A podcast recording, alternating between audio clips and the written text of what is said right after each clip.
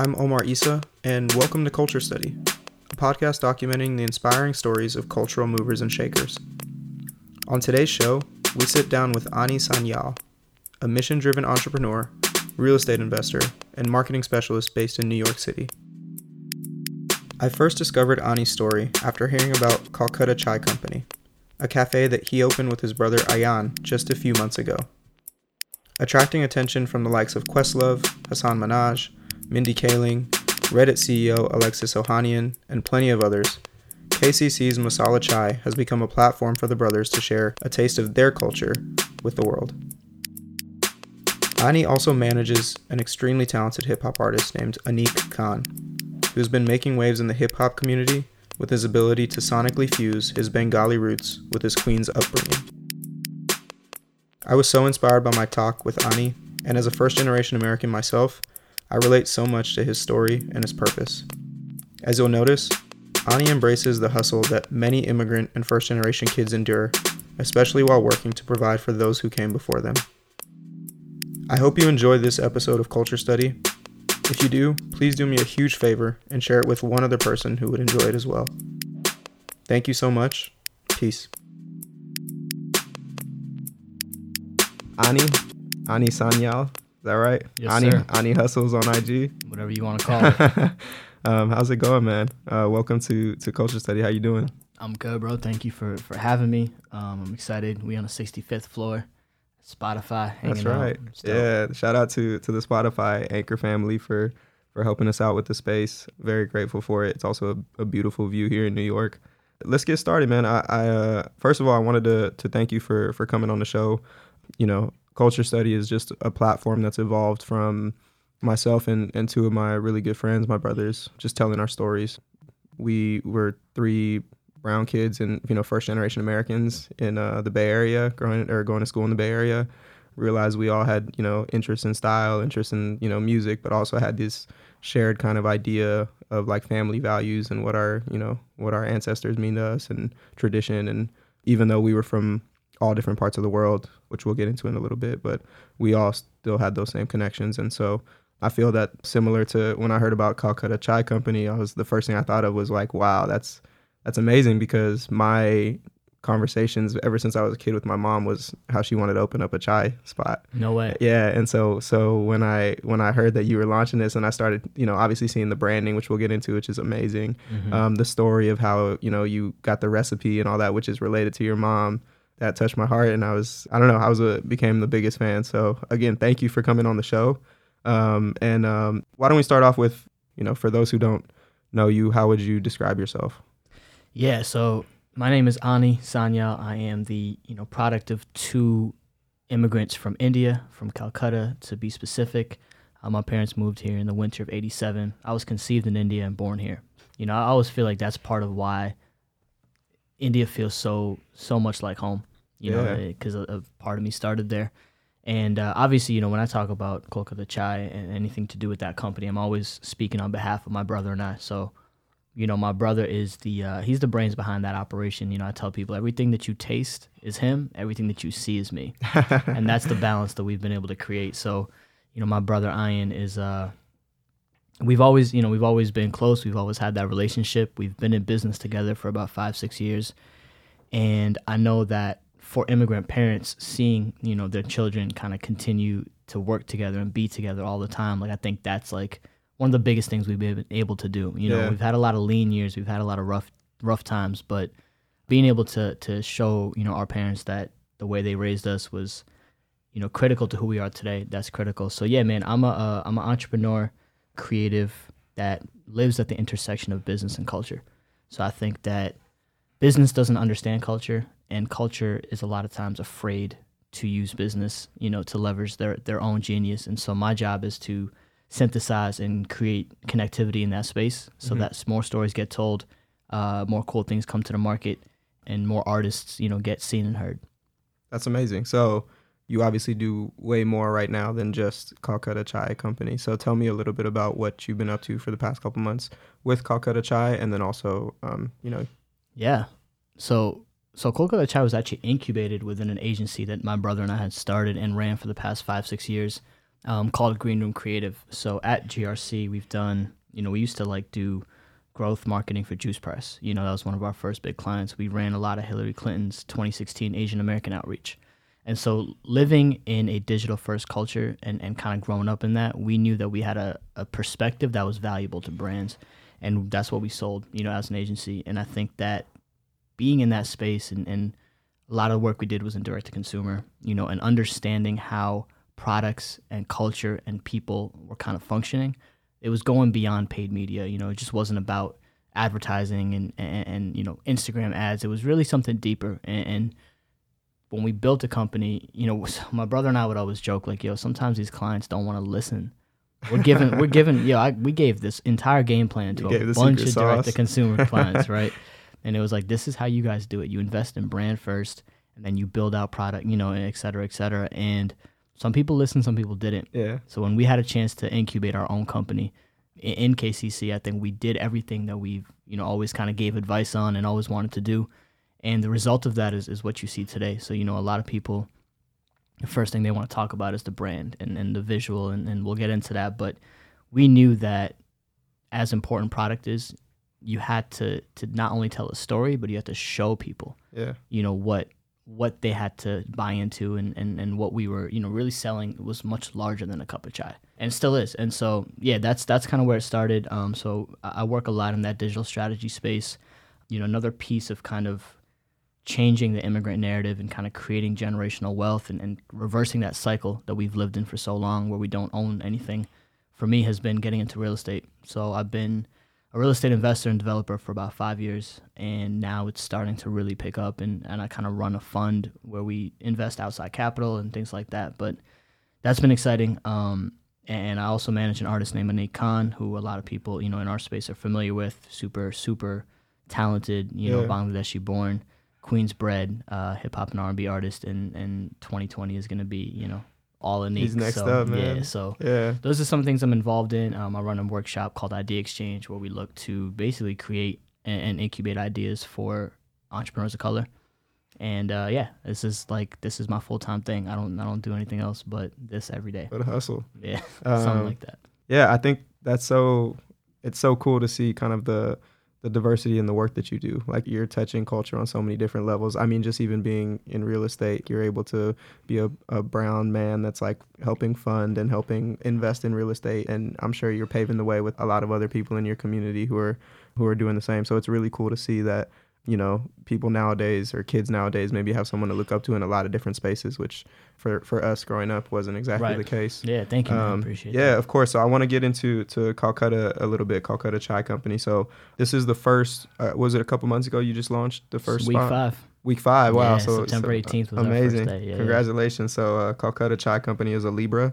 For those asking, I'm a Libra, I so I I just didn't had to say that. that. Yeah, you got, you got it was just my birthday, so You I had to it. mention that. Um, thank you, man. Libras are very balanced, so I think that's what you're gonna find with with your with your chai shop. But um, brother. oh, it was his birthday in August. He told me. He- yeah, yeah, yeah, yeah, that's, right. funny. Um, what's the age difference between you guys? I'm four years older. Okay. I look like I'm four years younger, but I'm officially four years older. so I, I joke about like, yo, I, and I paved the way. You know what I mean? Like, especially with like immigrant parents. You know, Yeah. like, you gotta like. My parents have you been had seasoned. you got the beating, and then Oh. and he lived. bro. So I have two older sisters, hmm and I thank God for them because because they had to deal with all the Right. the craziness. Right. Yeah. And same I, thing here. yeah, yeah, yeah. So Yep. um, so how's how's the past uh, five weeks? Obviously, uh, probably six months leading up to that too. But how's everything been with that process of um, building out a space? Obviously, your first space, Yeah. and I was talking to Mo Care yesterday. Mhm. Uh, shout out to him, and uh, he was like, "Man, it felt like a Drake concert because he was at the opening." And That's- uh, yeah, that's that's that's amazing. I mean, a lot of that's on you know that that's the genius behind the, the marketing strategy and the branding and and really just being authentic as well. But um, yeah, tell me about the past couple months with Calcutta Chai Company. For sure. So I think in, in January, you know, my brother and I realized that the pop up kind of like farmers market model that we were operating out of had reached a peak, Mhm. meaning like we just weren't able to scale the business in that in that model. And so we started to explore what retail could look like. And our first iteration of that was actually looking at like uh, food halls, like Mhm. doing like a, a market and doing something that was like temporary yet you know permanent, where it was like a six month thing. And then we realized none of those spaces would allow us to curate the experience the way we wanted to, right? Mhm. You'd be a part of something else, and that's not what we wanted to do. And so, 2019, top of the year, we started to get serious. Um, we had a you know a gut check capital wise to figure out how much money we could bring to the table ourselves and how much we had to raise. And you know, it's funny because the real estate agency, everything that I've been, been involved in, I've never raised money. So we've always put up our own capital or started at zero and, and bootstrapped it up. This is the first time that we took outside capital. So that was like a really challenging aspect of it because as, you know, first generation immigrants, your network isn't the same Right. as, you know, a lot of other people. And I think that it was important for us to not dwell on that or like feel like a victim in that situation. It was like, all right, cool. This is our reality. How are we going to move past that? I remember the first like week or two was just like it was dry, like it was hard, you know. And and um, after that, something happened, man. It was divine intervention. Like a lot of people just started coming forward. Things spread. Like people I've never expected, you know, came up and were kind of like, yo, I love this. I'm stepping up to to put some money in. And so once we decided a full time retail space was the move, you know, we we put that capital raise out there, and then we walked into the, the spot that we have now, the cafe spot. Mhm. Um, I remember Ayan had kind of been pounding the pavement for a couple weeks. Mind you, at this point in time, I'm in India on tour with Anik, doing like Oh, wow. VH1 Supersonic, and I'm running around with, you know, like I, I just wasn't in the country. Like I was in Australia, and then you know, Ayan's like, "Yo, this lease spot, like I'm I'm thinking about checking this out." And so the first time that we had gone out together to go check a lease out, we walked into 199 East Third, which is Mhm. where we are now. And I remember he was like, "Oh, the door's supposed to be locked, but it was open." Like it was just this weird, you know, kind of like divine moment. We walked in, and I was like, "Oh yeah, this is it." Like we, you know, you just people talk about you just know, and we just knew. And um, I mean, uh, the space itself is beautiful. I checked it out yesterday, obviously before we met up today, but it's an experience when you walk in. thank you, man. Yeah, it's a- yeah, it wasn't like that when when we walked in. I but, bet, yeah. You know, you could tell like, yo, this has upside, and so um, we moved quickly, man. We we negotiated the the hell out of the lease because I had experience, you know, in in real estate, so I came to the table prepared. And um, once we were in that position, we went into build out, and that was probably the most frustrating time that I, Ayan and I have been in in a long time. You know, we kind of joke about it now, and I haven't talked about this previously, but imagine having this idea and this product and knowing kind of what the potential for this is.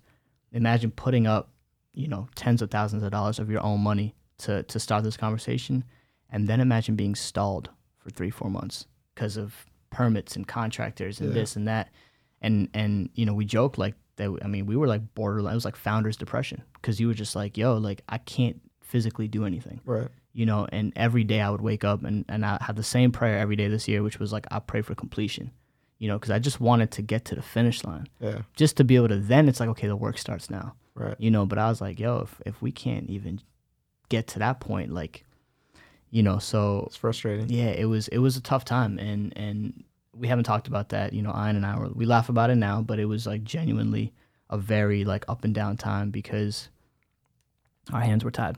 Yeah, um, finally got to you know finally got to that two week three week period where we felt we were comfortable with announcing an opening date.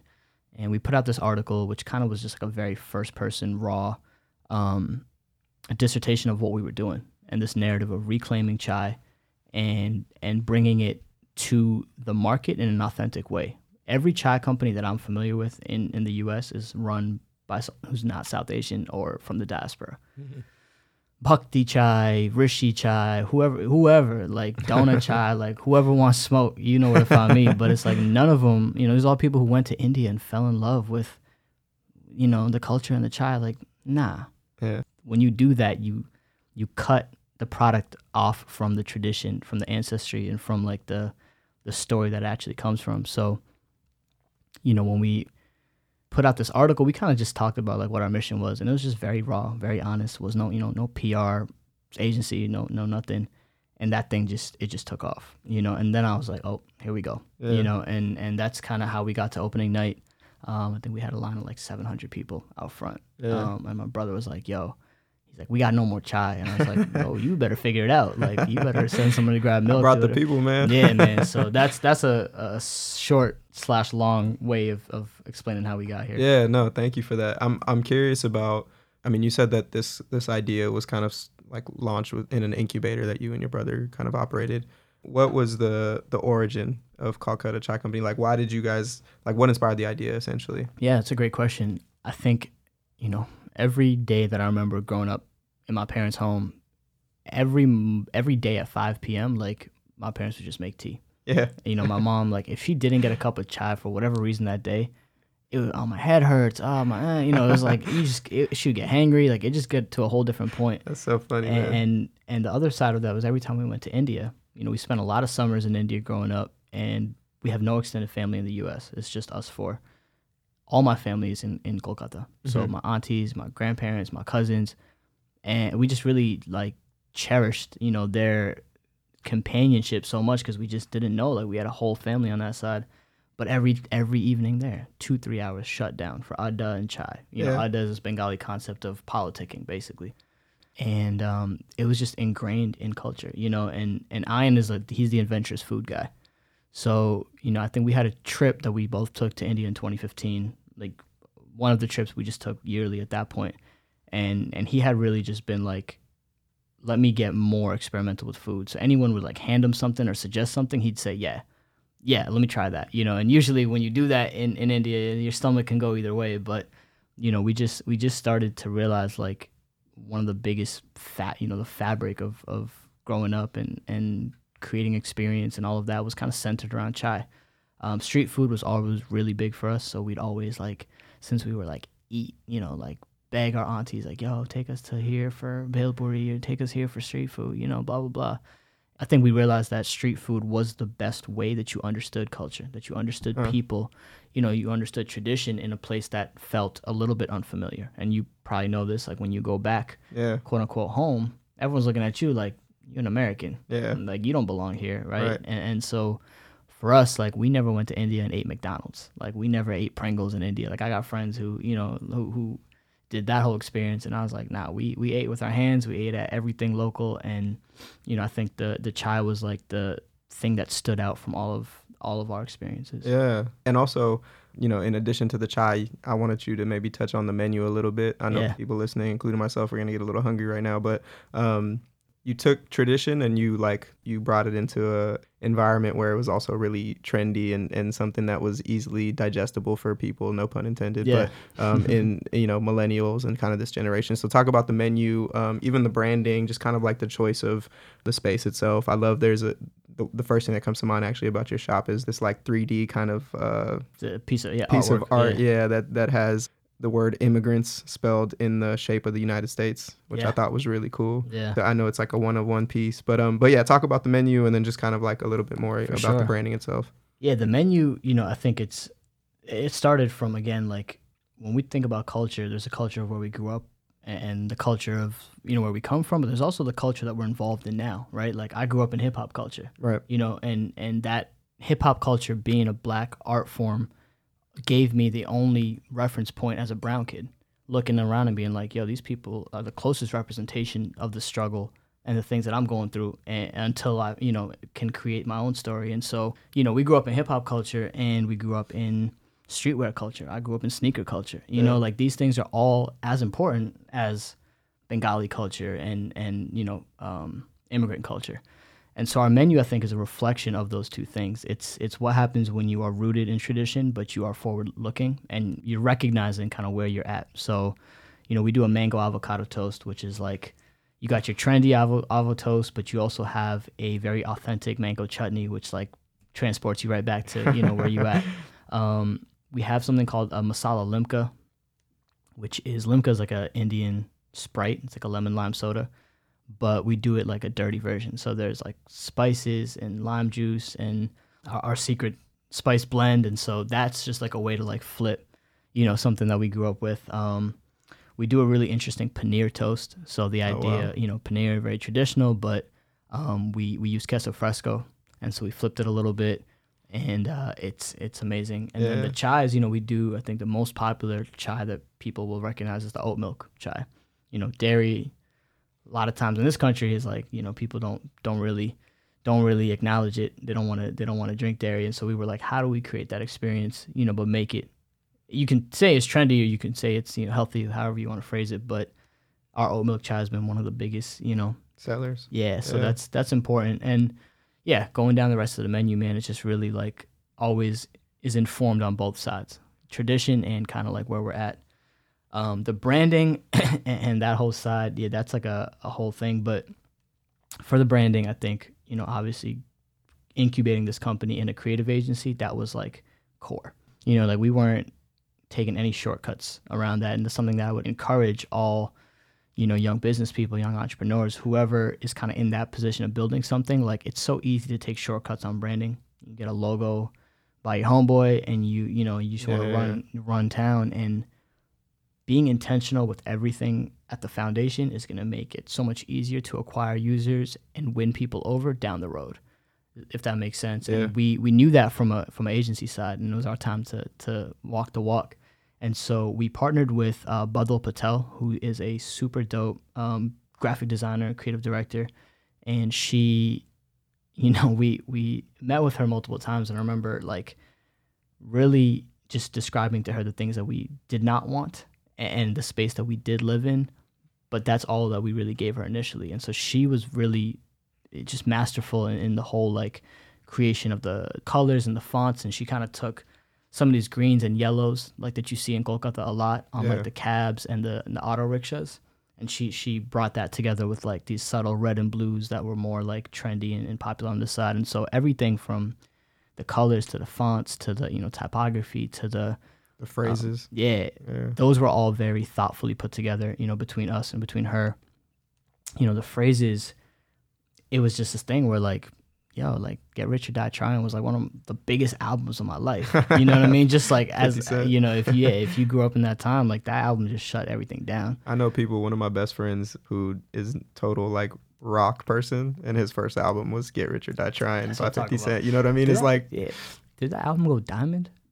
It must. It have. might it might have got yo, it might have been. I don't know. We got to look that one up. Yeah, we do. like, but it, but it's it was very impactful. right For, so when we think about that i was like again like hip-hop culture and, and the culture that we come from you know get rich or try trying was just like something that we ran with early on and then it you know it really took off um so yeah so that's that's the brand side again we cut no corners we spent money we took time and we really like did not release anything until we felt 100% comfortable with it in terms of the space again you know how do you create a space that feels comfortable and, and welcoming to black and brown creative people? That was our that was our core thesis.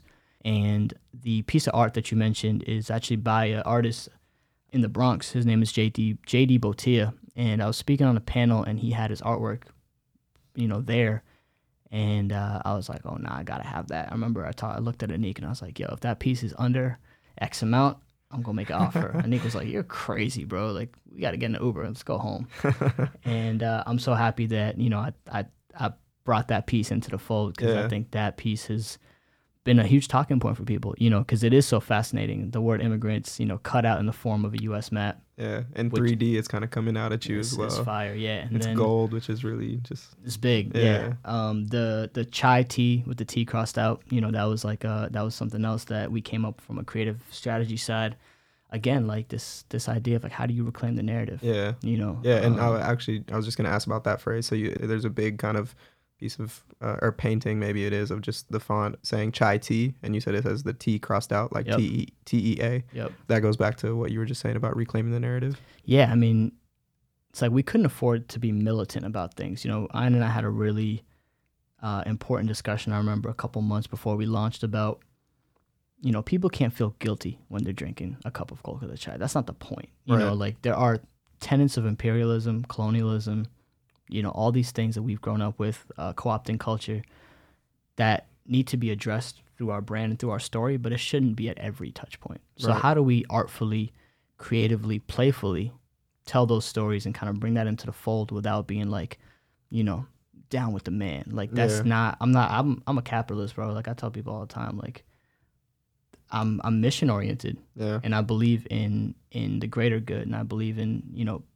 having a certain type of energy that changes the way the world works, but you can't do for others what you can't do for yourself. You know, so I I just remind people that like as as mission oriented as as the brand is, like we knew that ultimately we had to sell something at the end of the day. And so everything you see in that space is is our way of synthesizing, you know, that problem. yeah. and this actually transitions perfectly. Ayan said, growing up as brown kids in the 90s, we had no cultural reference points. There was nobody that looked like us across music, film, TV, or sports. And we're opening up a cafe so that our community has a place to gather, create, and grow.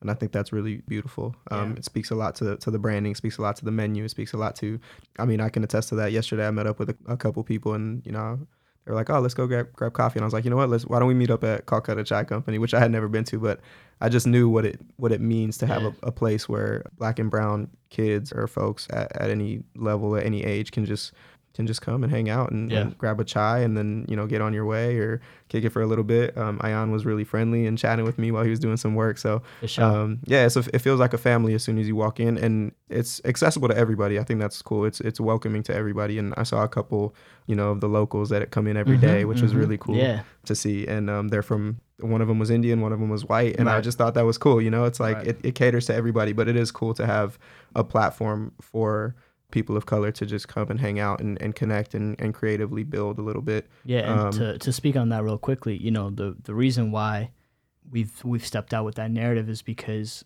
we know that ultimately we're gonna also pay that we're paying that forward right back into the community. You know, so like we're hosting a lot of panels and a lot of like little meet and greets and things like that for the artists in our community. And that's the symbiotic relationship that you have to have. You know, like if people are gonna support you, you gotta make sure you go back and support them. So we have a lot of ideas for programming and things we're going to launch in Q1 2020 that is going to be furthering that bridge and that relationship that we want to have with our community. It's not just about us, you know, making money off you buying chai. It's us reinvesting that right back into you Right. and creating a platform. You know, Yeah. so that's that's been a big big part of the uh, the the brand thesis. Yeah. I want to I want to pivot a little bit and and I guess rewind and talk a little bit about your story and, and kind of your roots. Yeah, um, if it. that's cool. If at any point, you know, there's something that's uncomfortable, you don't want to talk about it or whatever, that's totally fine. Nah, we could always just push Let's forward. You want to go there? Yeah, okay, cool. there. Um, you're of South Asian descent. You grew up in the Boston area, Mm-hmm. but you were born in. You said you were born. I was in born in Massachusetts. Yeah. Oh, you were born in Massachusetts. Okay, Yep, so yep. set the scene of your childhood. Um, who was around you? Obviously, the little brother. But yeah, paint us a picture. Yeah, man. It was uh, you know, my dad was a grad student at UMass in Amherst, which is like in the middle of Massachusetts, and um, I remember we had this like mustard yellow couch in our living room. I think every immigrant family probably got something similar, but it always had it had three legs. You know, we'd always put a soup can or something under it, and I was like, oh, okay, that's normal, whatever, it's cool. I didn't know until years later my dad dragged that couch out of a dumpster and and brought it home because he was like, "Yo, it's you know, it's better than having nothing." And I think that that's just a microcosm of like how my parents approached you know every day in this country. It was with humility, you know, with hard work, and just with like provision. How do you provide? And I think that those those things that we grew up with, we just held really close. We had this tiny little one bedroom, and I think we the fact that we didn't have a lot made things simple, and I think that's what really created the bonds, you know, in our family. Like my family's super close. My dad is staying with me this week.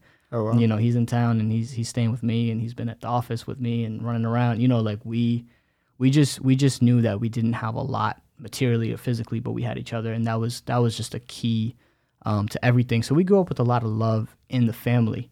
Um, you know, my mom comes from a big family in India, so like when we would go back to spend summers there, meeting your grandparents and your aunties and you know cousins and everybody, and it was like, oh, okay, wow, this is dope. But growing up in America, I remember for me being the, the older, you know, older son and kind of having to go through these things first, like it was like a lot of um it was just a lot of uncertainty around like who you are and what your identity is because at home, you know, we we had this one thing. You know, I went to school, I went to preschool, whatever it is. I didn't speak English. We spoke Bengali at home. Yeah. You know, and so um there was always like as you get older and teachers can't pronounce your name and you're just always dealing with this like it just felt like you just felt like isolated a lot of the time you Yeah. know? And and so that was a big that was a big um thing growing up was like how do i feel like i belong here but still like always honor and, and like respect my family. You know there's there's certain people i mean you know like a lot of a lot of brown people like to whitewash. That's just like a fact you know because it's easier to assimilate and we were we were just never like that you know and i think that that was something that i struggled with a lot just growing up to be like yo who where you know how and i think as we got older we started to have more appreciation for, you know, our culture and where we came from and, and the traditions that made, you know, us who we were. One thing that we dealt with a lot in our family growing up is financial insecurity. You know, it was just this thing where my dad used to, you know, he just get laid off before the holidays, like repeatedly. And I remember growing up and always looking at that that feeling in our family of being just completely helpless. You know, like you got one income, you don't have a job, Christmas around the corner. Like this is something I could I literally like every two years, every year. I yeah. could just I could just I remember right where I was, you know, the first time, the third time. And I started to understand that if I had to do it, I would have to do it differently. You know, and that I would never let my situation get to that point. I would never let somebody else have control over the ability for me to feed my family or to take care of people. And that that hopelessness was just like it always stuck with me. And so, you know, growing up I was like the lemonade stand kid. You know, like I would do random little hustles and little things to try to make a couple dollars and, and just like always have that entrepreneurial feel because I was like, I gotta figure this out. Um, you know, we moved around a lot.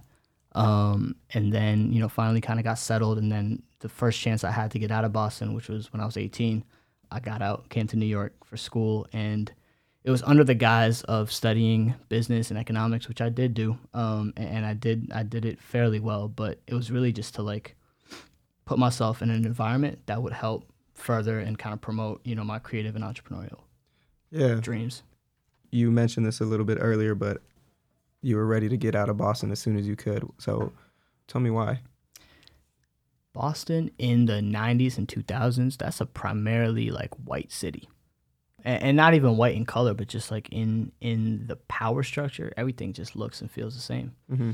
You know, a lot of people at that time like like, you know, I was like one of the only brown kids, you know, growing up where I was and and it just never felt like this is a space that wants me to be here as much as I want to be here. Mm-hmm. You know, mm-hmm. it just never felt like this is a space that gives me the energy I need to be able to create the things I want to. Um, I started a record label when I was 16 years old with a friend of mine, and um, that label ended up eventually taking me around the world with music, and I did a bunch of things. But being 16 and, and being in love with hip hop music as a brown kid in Boston was not it. You know, it just wasn't it. And until you got to New York and you were like, oh, this is normal here. Yeah. You know, and so um, I think that was that was key for me to understand early on was like, yo, as much as I love my family and all these things, that that separation was necessary for me to grow. You know, and a lot of people, um, a lot of people struggle with that. You know, a lot of people like live with their parents and live live with family out of this obligation. And and a lot of times when you do that, I feel like you don't pay attention to yourself and that little bit of selfishness that you need to be able to create that space to do your own thing. Like I just I knew that from an early age, and and I've honored that for myself kind of since then. Yeah, and um you mentioned hip hop quite a bit so far. I'm guessing those artists were big inspirations for you. Um, including them, who else? Who were you inspired by, including hip hop and, and kind of any other front? Yeah, man. Um, I remember. So obviously Jay Z, big part of my narrative. The first time I seen a a non-white businessman who was also swaggy and who also had ownership and control of his own thing. Yeah. I was like, that's gangster. Like that's to me was like the the pinnacle. And so I always like looked up to Jay in that sense. I tell people like I don't look up to nobody except my parents and Jay, you oh, know, because oh, wow. I felt like Jay did a lot of things during a time where that was completely unpopular. You right. know, like going independent and, and kind of like starting your own label back when The Rock did it was like unheard of. Yeah. So that was that was a big piece of it. I think I look at um I remember the first time I saw brown men being athletic was when I went to India and the 96 World Cup. Oh wow. For cricket was happening you know, and I had never seen like brown dudes winning anything or like having physical ability and I was like that's gangster. So like I remember thinking um I just remember like that that cricket and just that whole like idea was like really big for me growing up. Yeah. Like yo, it is possible to to not only have to be like represented in in working at a convenience store or whatever it is. And so um those two things were big for me, but yeah, hip hop culture man, it really um I think it taught me freedom and I think it taught me how to tell your story. And I think, you know, being a brown kid in hip hop culture, you're a bit of an outsider too, right? Because that's it's a black art form because that comes from the black struggle, you know. And and I think that that was something that you know, I had to always be respectful of, but also figure out how do I tell my story, Right. you know, in an authentic way. So, yeah, I mean, lyrically, you know, like Mos Def and and Big Pun and Nas and Talib and all these. That that was like my that was my zone. Yeah. Um, and then you know, obviously that evolves, but yeah, man, I, I grew up. I was a big like I used to be at the library all the time. Like I used to be that kid just reading mad books, listening to music, like just kind of like studying and, and and plotting like what I was gonna do. and you didn't quite know yet exactly what it was going to be, but you know you had something to prove, you had something to contribute. Yeah, I think I can definitely relate to that. Yeah. Um, and you mentioned actually you and your brother both kind of pursued music in some capacity. yeah, Can you tell me a little bit about that? yeah. So this is where I think like I paved the way as the older brother because my parents were not trying to hear this. So, you know, now it's funny because like the agency, the cafe, everything. My parents are like, all right, cool, because they know when I was 16, I was like in a studio until two, three in the morning. yeah. And then I would come home and try to go to school, and they're like, "What are you doing? Like, you got SATs next weekend?" Yeah. I was like, "Are we recording an album?" Like, they're not trying to hear that. Yeah. Um, It's the wrong answer. yes, 100 percent the wrong answer. Uh, but I used to rap. I used to manage a group. I used to executive produce, and I used to market kind of like this label that that I owned. And I remember when I graduated from college, I worked a day job for like two weeks, and I quit because I was like, "That's Wow. not it." And then I had no idea what I was going to do. I had no money to pay rent, and um, I remember the next week I had some open mic or some show, and and this guy was like, "Yo, you guys want to come to Japan for two months and tour?" And I was like, "What?" I think I had just turned 22, Crazy. and um, and so lo and behold, a couple of weeks later, I was you know going to Japan. So like I, I use music as a way to tell my story, to see the world, to understand again how brands, culture, people, content, how all that interacts. But I did at a very young age, pre-streaming, you know, like early iTunes, MySpace era, and I just I've always been integrated into culture, and I think that really paid off when it came to launching a company like Kolkata Chai. Was like you got to be from the culture to know to even talk about culture. You know, Yeah. I think a lot of times a lot of these brands like they want to tap in so bad because they don't have they're not from the culture. Yeah. You know, a lot of like CEOs and execs and they removed because they Yeah. never they didn't grow up the way we grew up. So being in the trenches and kind of like getting it out of the mud for me has been huge. You know, I remember yeah, I've been through a lot on the music side and a lot of a lot of lean years just trying to figure out, you know, how to put things together, but all of that created a resourcefulness that allowed me to be an entrepreneur and be an effective entrepreneur, you know, and not like raise millions in seed capital and blow it off, you know, doing crazy stuff, but really like applying, you know, everything that I've learned to be ROI positive for my businesses and myself. That's amazing. Um, it sounds like just, I mean, you, you even said it, but just through and through, you've been an entrepreneur in your own way. And that's, you've had the entre- entrepreneurial blood. Two weeks into your first job, you, you quit. Yeah, man. Can I, can I ask what that job was? Yeah, it was um so I had I had graduated with a, an offer from a consulting company. I don't know how. I must have fleeced them. and I remember that last interview, the CEO was like, "So we found you on YouTube and uh, some music stuff going on." I was like, "Yeah, what's up?" And he was like, "Well, we just want to make sure this won't be an issue, and you, you know, you committed to the job." And I was like, "Yeah." And deep down, I was like, "No, I'm not committed to no job." Like, so that that was I'm like, doing the music. yeah, I was like, no, I'm not doing this. But um, but yeah, two weeks in, I was like, "L- let me not play myself, which was a really like important experience for me, yo. Because being 22 years old, having like $300 to your pocket and rent being due in three weeks, like that teaches you how to hustle, yeah. you know. And I think that those experiences that I went through, it taught me again how to do a lot with very little, and, and that's always been, I think, a key kind of like aspect of of my entrepreneurship. Extremely scrappy Yeah. you know we don't we don't like subscribe to yeah you know raising money and, and doing things that you don't need to do do the bare min take the bare minimum you need and then really like squeeze you know squeeze the juice out of it yeah. yeah Speaking of, of music and, and entrepreneurship, I'm curious about your relationship with Anik Khan. yeah How did you guys link up and kind of what's the story there? He's obviously he's doing some amazing things right now. I just saw him, you know, endorsing Bernie Sanders at his Mhm, rally and mhm. that's pretty amazing. You know, there's just he's he's making a movement and he's he's a he's a staple in in the culture now in New sure. York, which is amazing. Yeah, Anik. Um, obviously, Anik is an incredible artist, incredible human being. Um, I met Anik through a mutual friend, the homie Feeks. We met in 2013, and I was, you know, I was doing music then. He was obviously making music then, and we just used to hang out, you know, and it was largely around music. So he would come over during like two o'clock on like a Thursday because I didn't have no job, he didn't have no job, and we just play music and we just talk about you know kind of like what we wanted to do and and what the potential for us to you know just from a cultural side like what you know what our music kind of meant and we had tried to work together a couple times but I was building my agency and I was doing all these things and I just always told him like bro I'm not gonna be able to give you 150% that you need because I got all this I got to take care of myself you know I can't do for you what I can't even do for me and then you know, the moment that I could take care of myself and, and I felt like I could really contribute something to his career, um, that's when, you know, we started linking up probably like two, three years ago. We started really getting involved. Um, and what did that entail? I mean, you're you're his manager. Yeah, yeah. So I, I mean, I manage him now. Early on, it was just helping him, you know, however I could. So a lot of it digital, social, and storytelling, and and that's kind of where I think my strength is, and that's where I really pushed him. Like, yo, you need to you know, you need to understand that you don't need press. You don't need all this stuff. Your fans are what's going to drive you.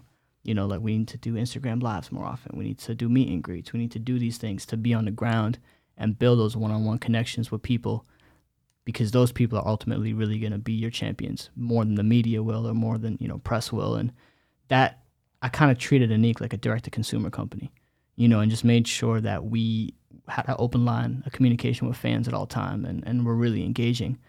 And that was probably like two three years ago. And then since then you know we've been off to the races. The growth, um, the growth has been crazy. Thank you man. Yeah i've i've uh I was, I was talking i was talking to his sister the other day and i was just like it's unfortunate but there's nothing i won't do for anik you know and and he knows that. And so now it's just like you know whatever whatever it takes we gonna do. So big facts you know which came out last year which is really really important for his career we had the, the, billboard in Times Square that said, "Damn, it feels good to be an immigrant." Yeah, that's you huge. know. And uh, I remember, yeah, I mean, I think we created something. We cemented ourselves in culture, you know, forever, really. But I think by doing that and putting the flag down, it's gonna allow for him to do whatever he wants because people always know where he came from, you know. And I think that's really important. This year, has been up and down for us. We you know we've done Rolling Loud, we did a Bernie Sanders rally, we you know we we toured India, um, but at the same time we didn't release any new music due to you know a lot of label politics and things like that. So we are finally getting out of the woods,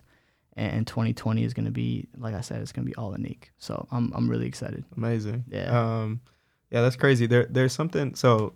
I might have seen him on YouTube or something like that. Mm-hmm. And it must have been the video. This may be a couple years ago, so maybe it wasn't the, the video yet.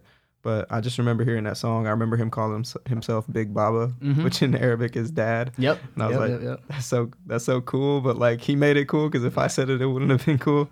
Um, but um, right. But yeah, that's that's amazing that that he was just so confident in his story and telling it the way that and telling it like it is. You know. Yeah. Um, at the same time, there's something that I found interesting, which is I remember seeing an article. I think it was maybe it was an interview or a video or article, but he said he was a little frustrated that every question that he ever got was related to him being, mm-hmm. you know, Bengali. Mm-hmm. And I thought that was interesting because I I get it. Like he's more he's that's just like kind of, you know, that's his culture, that's his roots, that's right. where he starts. But he has so much more to give as well. I'm curious. I wanted to get your your thoughts on that because obviously this com- this conversation itself is culture study. Like I hope that I'm able to to hear the entire story through sure. and through. You know, the roots all the way to the to the end and where your vision and where you're going. Yeah. Um, but I was just curious about your thoughts on his experience with the press and. Yeah, I mean, so I, I don't want to speak for Anik, but obviously a lot of those a lot of those storylines, you know, we've we formulated together, and I think that, you know, Anik is an artist that is doing something that no other artist can do, in my opinion, which is to be a real bridge between the East and the West. You know, between the South South Asia and the U.S. Um, a lot of artists are trying, but the problem is they don't come from the place that he comes from, and they don't have a dual experience. Right. You know, so like if you grew up, you know, Anik grew up in project housing in Queens as a, as a Bengali kid. That's a very unique experience because that gives you the reality on both sides. Right. You know, and I think that when he talks about hip hop or when he talks about cultural things, he has the equal footing in both those worlds because that's where he grew up. So, you know, when we talk about representation and, and all these things, I think it's important that we move past that at some point because if people only see you being dope because you're Bengali or right. because you're brown or wherever you're from, they are doing the rest of your art a disservice. You know, and I think Anik represents so much more than that. Like, yeah, we know he's Bengali. That's dope. You know, like he's he's never been afraid or, or shy, you know or shy of claiming that. Right. But let's talk about the music. Let's talk about how he did a record with Burna Boy two years ago. You know, like let's talk about what type of what type of stuff he's doing sonically by mixing uh, Dilse with you know a hip hop song. Let's just talk about where he's at in the full holistic experience of him as an artist. So, yeah, I think the the now this interview that you're referring to was important for him because it gave him a chance to to start having a different conversation. Because the conversation around who he is, that's always going to be there Yeah. you know, but he is more than those things. And I think that a lot of times, you know, the press or just the industry doesn't want to take you seriously if you are an artist of certain ethnicity because they only see you as that and they only see your fan base as that. Right. But I know for a fact that it's it's way bigger than that, right? So a lot of our repositioning and a lot of our conversations going forward are going to be about let's talk about the music. You know, let's talk about how we're how we're doing these sonic landscapes, how they, you know, they pull from all these different cultures, Caribbean culture, South Asian culture, New York culture. And let's have an honest conversation as if he was an artist that you guys were familiar. You know, like that's Yeah. where we got to get to. So, yeah, I think it was important for him to say that, and um, I think it's important for people to understand that him saying that is not him disowning anything or Right. not acknowledging it. You guys already know that. Yeah. Well, let's move past that. Awesome. I yeah, I was curious about that. I I think it is really valuable to tell your story. I mean, that's that's kind of the, the theme of this podcast. That's kind of what we've been talking Mhm. about. And the problem is like kind of what you were saying is when it's just limited to ethnicity or cultural background or traditions. Like Yep. that's that's really the issue because your story is so much more than that. As an entrepreneur, it's not only Calcutta Chai Company, it's the real estate, Right. it's the music, it's the you know what I mean. But Mhm. all of that is fed into by like who you are as a person, you know. So I think Sure. similar to him, yes, like you said, we know he's Bengali, we know his roots, and what else do we know? What else can we learn? What Right. else can we learn from him in terms of you know music, in Right. terms of style, in terms of um, what he represents and, and where he's trying to go and Mm-hmm. um, like you said, bridging those gaps. Like Yeah. I think um, in my experience, I, I I've always been my my uh, my mom is Indian from East Africa, from Mhm. Tanzania. Yep. My dad is Syrian and French, Wow. and so a lot of my life has been connecting people to the opposite side of the culture, Sure, right? So I'm- sure. I, and a lot of in my childhood, just like you know, not seeing anybody who was like me aside from my sisters, and realizing that um, okay, I have to be the the platform to like kind of just like the first look at any of my cultures that I represent. Sure. I have I have to be that for a lot of people Yeah. Where'd your Um, parents meet? uh, in LA, Oh wow. of course. yeah, yeah. That's dope. in uh, in in college actually. okay. So wow. um, yeah, so LA is a is a is a beautiful place to have grown up, Mhm, and I and mhm. I really appreciate that. And actually, I, I would say I grew up, you know, just in in soccer culture in the U.S., Yep. which is very Latin, like a lot of Mexican. Um, and Latinos in general in in the U.S. and Yep. in Los Angeles, Southern California, and so I wasn't Latin, but I but I felt like that was those were my people. You know what I mean? Like And they I, probably I looked at you like, "Let's go." Like, Yeah, you- yeah. They probably looked at you like, "Oh, no, he one of well, us." It's exactly, and, and it's that dual conversation because I wasn't fluent in Spanish, you know what I mean, and but I also was just like I was a part of the crew, so Right. it's it's kind of just we were just talking about those Yeah. kind of And I think that's one thing that you know Anik and I both share from a philosophy side is like we're, like you said, you're you're an- you're. Well, let me let me answer the question. I'll come back to that. Um, one thing that Anik and I both share from a philosophy side is we're trying to uplift an entire like group of people, but they're not just limited to South Asia or one part of the world. It's Right. really everybody that's felt like they've never had a voice right, you know and so it's really important to make sure that duality is there because it's not limited to just you know one one type of person i think that whether it's Kolkata Chai, whether it's the creative work we do on the agency side, whether it's the music and, and the branding from the Anik side, that's the story that we want to tell. We want to give people who felt like they've never had a voice a way to feel represented and to feel like they can communicate their ideas with the rest of the world, yeah, right? Because I mean, your your mom is Indian from Tanzania. Yeah. Like, if I was to just once removed, Right. So if I think about India, India is such a, you know, Indian people are, are everywhere, but they're also not homogenous to India. right, So I think that that's a perfect illustration of we're always like very tactical about how we communicate that. yeah, I love it, man. It's very relatable too, just as a, as a consumer or a fan of Yeah. of the work that you guys are doing on the music side, on the the chai side as well. Um, I wanted to get a little bit into more of like a reflection now and just kind of Um, just ask you some questions about that. Let's um, do it. You have a lot of stuff going on as an entrepreneur. How do you stay balanced? It's a great, great question. This has been the year where everything has been out of balance. And I say that candidly. You know, I think there's moments in your life where you have to break any kind of comfort and routine and, and things that you're used to because you have to accomplish something that is just bigger than you. And that's where I am this year. And there's, and I'm not like, I want to give a condition to that. Like, I don't think that's right or wrong. That's just is what it is. Right. So this year has been a year of you know strained relationships. Um, it's been a year of you know poor sleeping and, and eating habits. Well, another year of those. Um, it's been a year of you know just like a lot of roller coaster of, of emotions, and I think that's it's important to acknowledge that that's that's natural. You know, like there was no other way we were gonna run. You know, uh, an agency, launch a cafe, you know, tour the world, and and still find time to call our mothers without things getting getting strained. And so when I think about balance, um, I think for me, one thing and one way that I approach these things is like from a spiritual side, like I'm very centered, I think, and that never changes. And so even if I have a bad day or a great day or whatever, like ultimately, if I was the best reflection, you know, of God and the things that I believe in, then I know that I'm good. Like then I'm I'm centered, you know, and that's how I approach every day. So, you know, we could make a million dollars on one deal, or we could, you know, have a horrible day, and I'll be all right because those things don't define, you know, like my happiness or like Right. if I'm content or not. So, this has been a very, like I said, it's a it's a roller coaster. But I think from a balance side, I've been um, I've just had to like fall back on on kind of who I am and why I do this as a reason to be centered, and those reasons, you know, are, for family are for for culture and for telling a story that hasn't been told before. And if I got to go through some uncomfortable times to do that, you know, so be it. Um, and, and in general, how I found balance, how I find balance in my life, man, it's honestly, I take the time when I need to take the time, you know. And so there will be like some weekend mornings where like from nine to eleven, like I just I'm not doing nothing. And if I Mhm. need to take an hour or two, if that's all I can get, that's all I'm gonna take, you know. But I I do take time for myself when I need it. Um, I don't be out every night because I, you know, again, like I, I gotta be up in the morning. I gotta, if I need an hour for myself in the morning, I'm going to bed an hour earlier at night. Yeah. You feel me? Like it's just being like, it's just being intentional about time.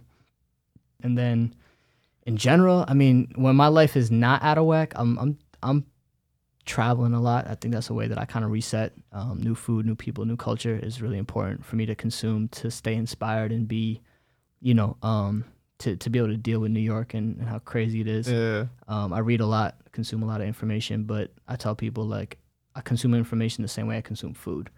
So I don't eat fast food. You know, I don't consume junk information because the things you put into your body are extremely important. So, you know, I try to I try to like surround myself by the things that I'm excited and inspired by. I love that. Um, you mentioned spirituality, and I'm guessing faith. Yeah. Um, how do you practice spirituality and faith? Yeah, um, it's it's an interesting question because I think that, you know, growing up, we grew up in a Hindu household, um, and then you grow up, and, and the more you learn about Hinduism, you you start to understand that that's a religion. It's a very DIY, you know, religion. There's not a lot of like structure around it. Yeah. Um, and so, you know, I think as I've gotten older, I think I don't. I, so organized religion to me is, I'm not sure if that's exactly like what matches my outset, but I do know like there's. I mean, I believe in one God, Right. you know, and I believe that one God ex- accesses people through different forms and different you know ways, and I think that it's not my job to comment on anybody else's faith, but I know for me personally, like that's I have those conversations with, you know, my God, so to speak, and Yeah. and I think that's how I stay spiritually grounded. You know, like I just did a podcast last week, and I was talking about like I feel like I talk to God more than I talk to anybody else on a daily basis. You know, because that's like those are the conversations I'm having. So yeah. um, yeah, spirituality spirituality is extremely important. I think if you've ever been to India, you know that's a- land of spirituality. You can't escape it. You know, every corner, every block, every, there's a temple, there's a, a a shrine, there's something, and you know, you when you grow up like that, you understand that. I think that's the way God intended it to be. Is God is everywhere, you know, and you just gotta like understand that. And so yeah, that's how I see it. Again, like I'm not I'm not you know making no claims on what is what is right or wrong or, or Right, true or false. That's just that's that's my reality. Yeah, and I and I asked that not to not to get too personal, but more so just because I think everybody does have their own understanding of faith and their own understanding of spirituality, and I always find it interesting to hear how people respond to that. To Yeah. say, you know, what what it is that grounds them, or what it is that keeps them uh, focused, and like you said, intentional, reflective. I think that's really important, just reflecting on things Mhm. as well. And I think Mhm. faith is a big part of that. So yeah, and, and being um, grateful. Yeah, yeah, not to cut you off, but I No, think no. the biggest thing that this year has taught me is, you know, we could be 30, 40, 50,000 dollars in debt, whatever it is, things are blowing up, contractors not showing up, but I'm grateful to have the ability to even do this every day. Right. You know, because there's people digging ditches and and and driving 18 hours a day for their jobs and that's hard work. You Yeah. know, like I I don't I have the privilege of being able to do something like this. And Yeah. so you know, throughout throughout this whole year, I think I've just reminded myself like and, and you know, preyed on that idea of like, yo, you are extremely grateful to be, able, you know, extremely privileged and extremely grateful to be where you are. And I think when you do that, it's just a different, you know, you fight in a different battle. You're Yeah. running a different race. you approach things totally differently. Yeah. Yeah. Um, you mentioned uh, uh, travel a bit earlier and how you travel, and I, I travel quite a bit as well. Um, and the reason I say that is because when I think about reflection and reflecting, when I travel, when I'm on a plane, like looking out out the window, hmm uh, that's like one of my favorite places and times to reflect. And for some reason, I get super emotional on planes. I don't know Really? why. Yeah, Interesting. random fact of the day. I get super Um, sleepy, yo. Oh yeah, I get I get knocked out too, but but I definitely I think about life just being in the clouds and stuff. But the, but the reason I say that is also just being grateful for that opportunity to travel, to be able to be on a plane and and and go from one coast to another or one city to another. Yeah. Like you know, understanding that not everybody, especially like our ancestors, Right. had that opportunity as much as we do now. So so yeah, man, I think that's that's beautiful. Yeah, the Um, majority of the world has never been on an airplane and Yeah. may never be on an airplane, right? So those those things are, are always important to acknowledge. Yeah. Um, I want to ask a, a couple more questions. Um, how do you envision the next, you know, five years of your life? Where do you where do you see yourself? Where do you see uh, the evolution of Calcutta Chai, of Anik, of the real estate, all that? Yeah, it's funny if someone asked me three years ago, "Do you see yourself opening a cafe in New York City?" I would have been like, "Get out of here." Hell no. So this this question I answer now with a little bit more, um, just a little different perspective. I think you know, five years from now, I don't know if my life looks very different, rather than a lot of these things stabilizing, growing, and actualizing their full potential. Mm. You know, so I think for for the chai side, you know, I think Kolkata Chai has an immense potential to be, you know, a, a, larger, talked about, regional, national brand, you know, an operation, and I and I really think that's where we're gonna take things. You know, it's gonna be slow because I think intentionality is very important, and we're gonna be intentional about everything we do. But yeah, five years from now, I see us having multiple locations, you know, across across this country. I see us making a bigger push into digital and content and, and owning media properties and doing things in that in that world. And I see us taking our programming more seriously. So music festival or Mm. you know things that we curate kind of outside of, of just food i think that's going to be a big piece of, of what we're doing i think on the Anik side i mean anik is a superstar you know there's no like denying that Yeah. um, so i think in the next five years i think the world gets to see that as well you know and, and i get to share that with people because i know that but Yeah. you know i'm waiting for other people to see it and for him to show it we haven't we haven't even gone there yet so i think that anik becomes you know an artist that is globally recognized and, and i think he starts to um, continue to bridge those gaps you know but at a much larger level and i think he starts to do things outside of music too. You know i think he starts getting more involved with business and philanthropy and, and being like a, a figure in culture. And for myself i think the next five years you know i think it's just doing more of the same of just approaching every day like you know it's a rookie it's your rookie season and Yeah. uh, trying to get better you know and trying to get better at not only business but trying to get better at managing people trying to get better at my relationships. Um you know i could talk about you know growth estimates for real estate and all that but i don't think that's exciting i think i think it's just continuing to expand what i've already built um, i would really like to retire my parents in the next five years so that's that's like the, my number one goal you know financially to just be like yep yeah i don't have to ever think about a job again Yeah. and um, that's that's what I'm operating with every day today. So every day I wake up and I'm just like, all right, how do we get to that point? And once we get to that point, I'm in cruise control.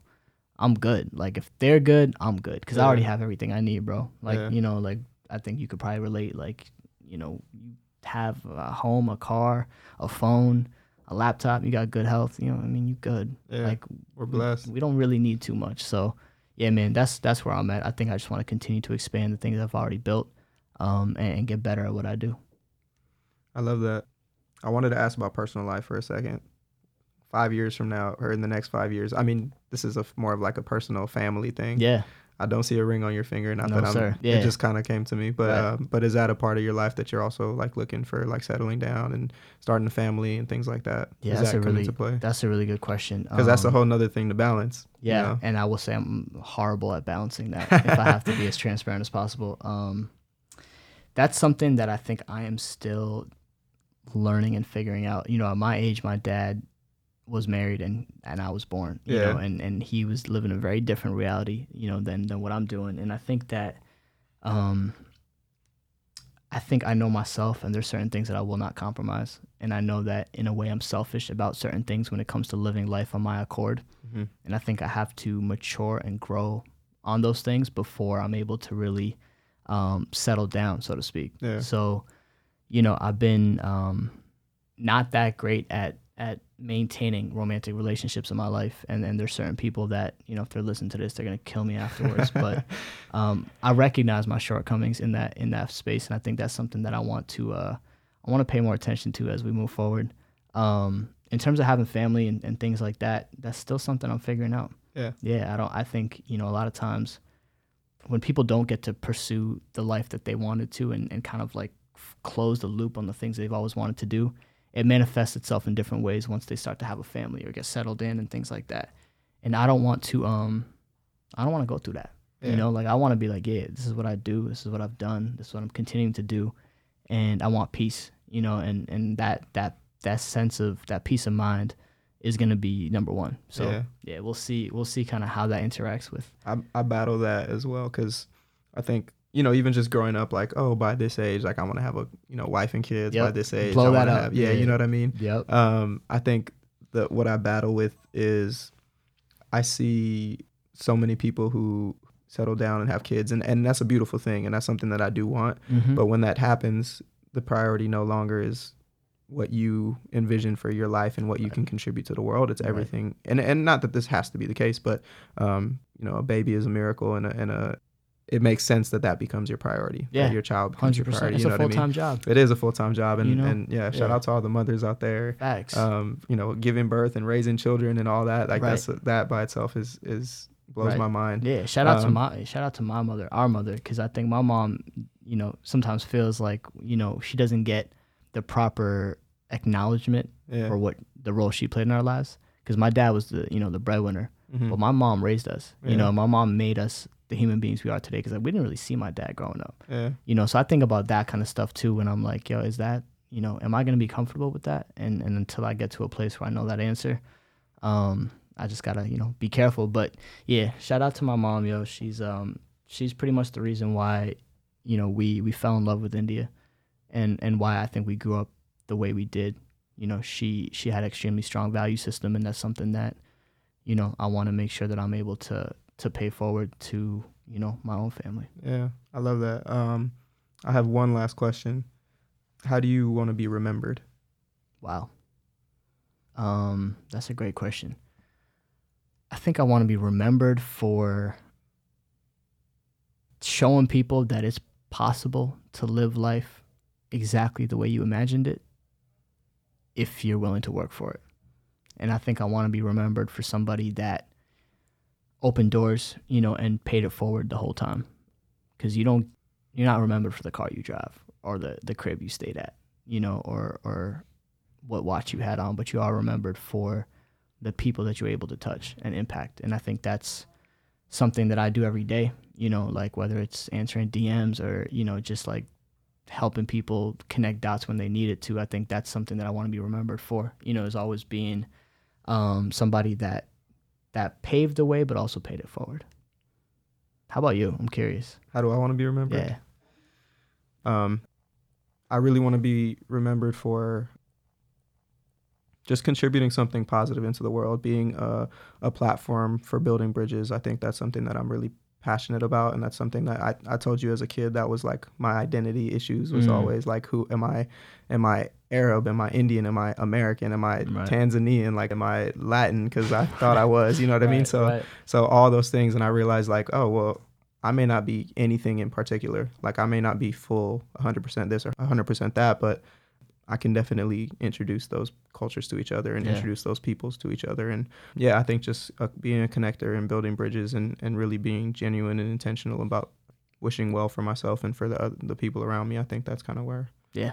I'd like to. Bodied it. Yeah, thank you. I, I, I um, yeah, man. I just I know we you guys got to run as well, but um, I just wanted to thank you for for hopping on uh, the show and and being vulnerable and, and sharing your story and um, the amazing work that you do. And you know you've been around the block, so Yeah. you, you know it's it's crazy to for me to be able to to chat with you and learn from you. And I'm really excited. Hopefully we stay connected. And whenever you're in LA, you said you're there yeah, soon, I'm, so. I'm there a lot. um, let's link up, but um, but yeah, honestly, it was a, it was a pleasure, man. Thank you so much. I appreciate you, man. Thank you for the platform that allows us to, you know, share and, and hopefully inspire other people. Yeah, of course, man. Um, you guys have a, have a, a beautiful day and, and best of luck with everything. And um, I'll probably be at Kolkata Chai later today, grabbing my my chai. Let's do it. Um, but yeah, man, thank you so much. you. I, I appreciate so it, bro. Yes, sir. Take care. Pleasure.